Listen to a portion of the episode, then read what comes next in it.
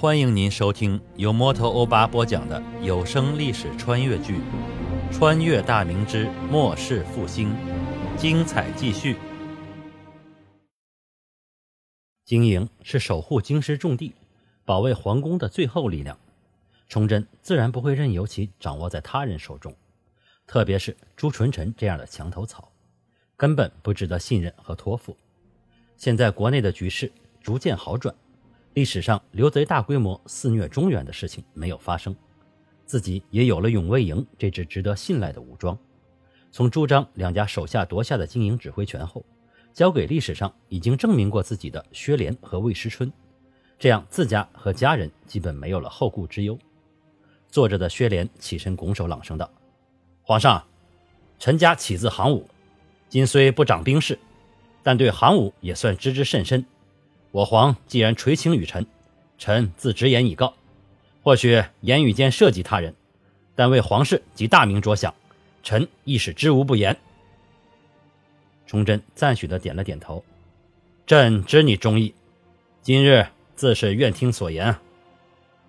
薛廉直接说道：“自太祖初年设置经营，以拱卫两京重地以来，期间虽屡经变革，但经营之重要始终被朝臣认可。”所以，经营从最初的数万人，扩充至今已达几十万人。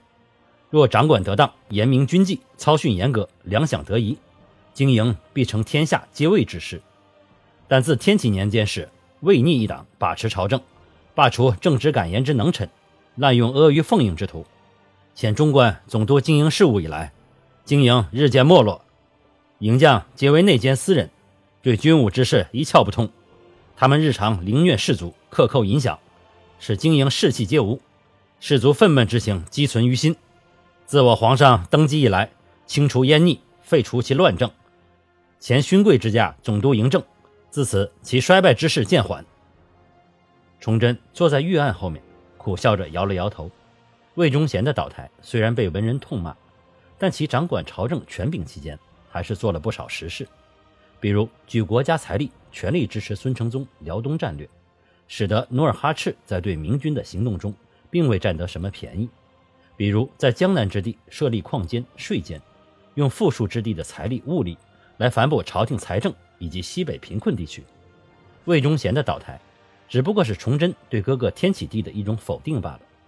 虽然赢得东林党人的一片喝彩，但自此之后，国库收入锐减，财政捉襟见肘。陷入窘境，直至最后消亡。想到这里，崇祯说道：“那一星之言，勋贵与中官执掌经营，现今又有何区别呢？据朕所知，现今之经营与前并无分别啊。”薛莲叹了口气，躬身说道：“我皇上所言亦是实情，恕臣直言，无他，所托非人也。”魏时春也起身拱手道：“臣与武阳侯所见略同。”还望我皇上莫作他想，武阳侯绝非贪恋权势之人，欲取而代之之人。武阳侯与臣所言句句是出自公心，还请我皇明鉴。崇祯摆手说道：“朕今日只请二位卿家前来，自是要听肺腑之言。何况朕若未曾对此有所了解，何来欲重整之说？卿等尽管直言，朕自会分辨明暗。”臣等谢过我皇上之宽容。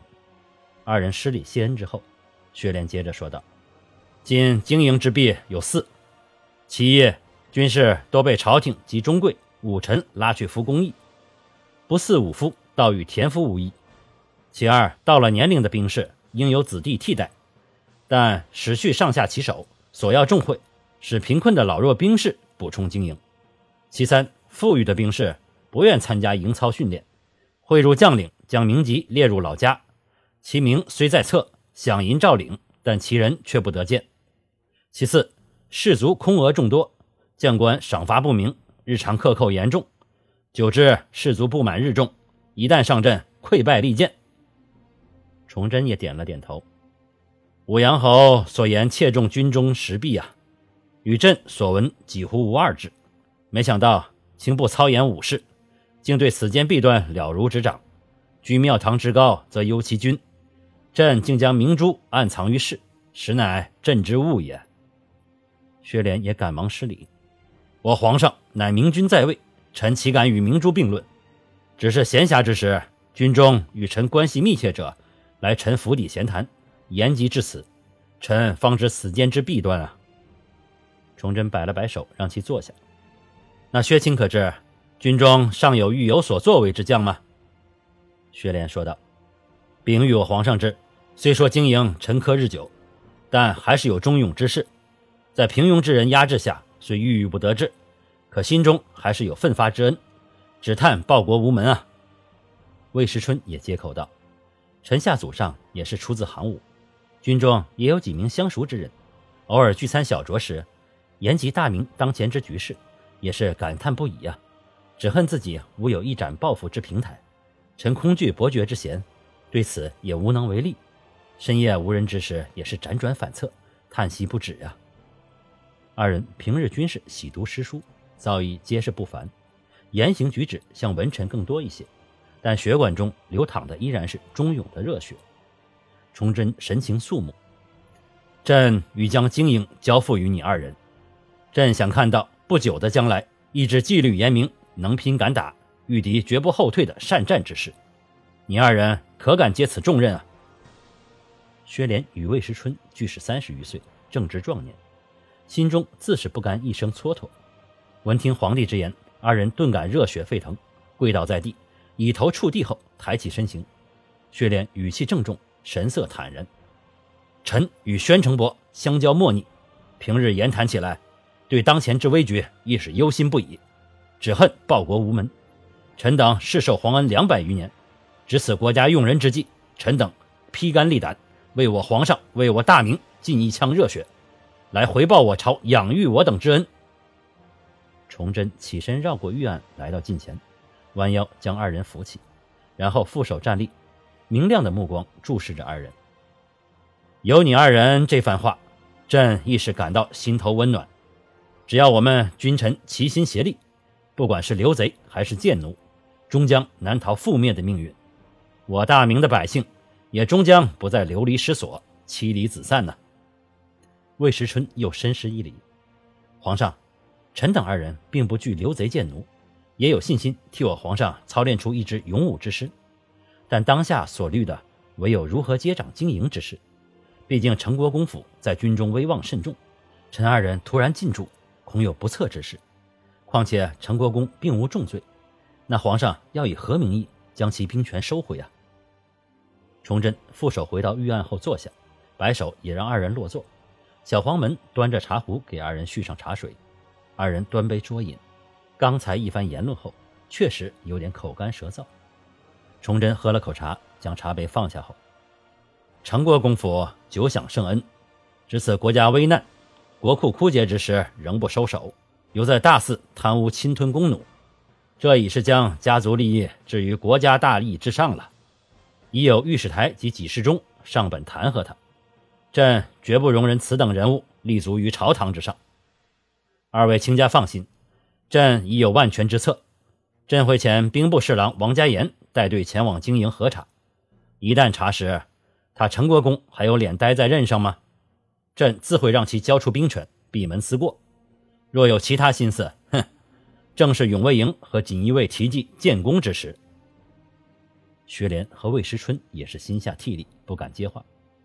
崇祯又笑了笑：“你二人不必担心。”朕不是不明是非之人，谁对皇家和大明忠心，朕还是一清二楚的。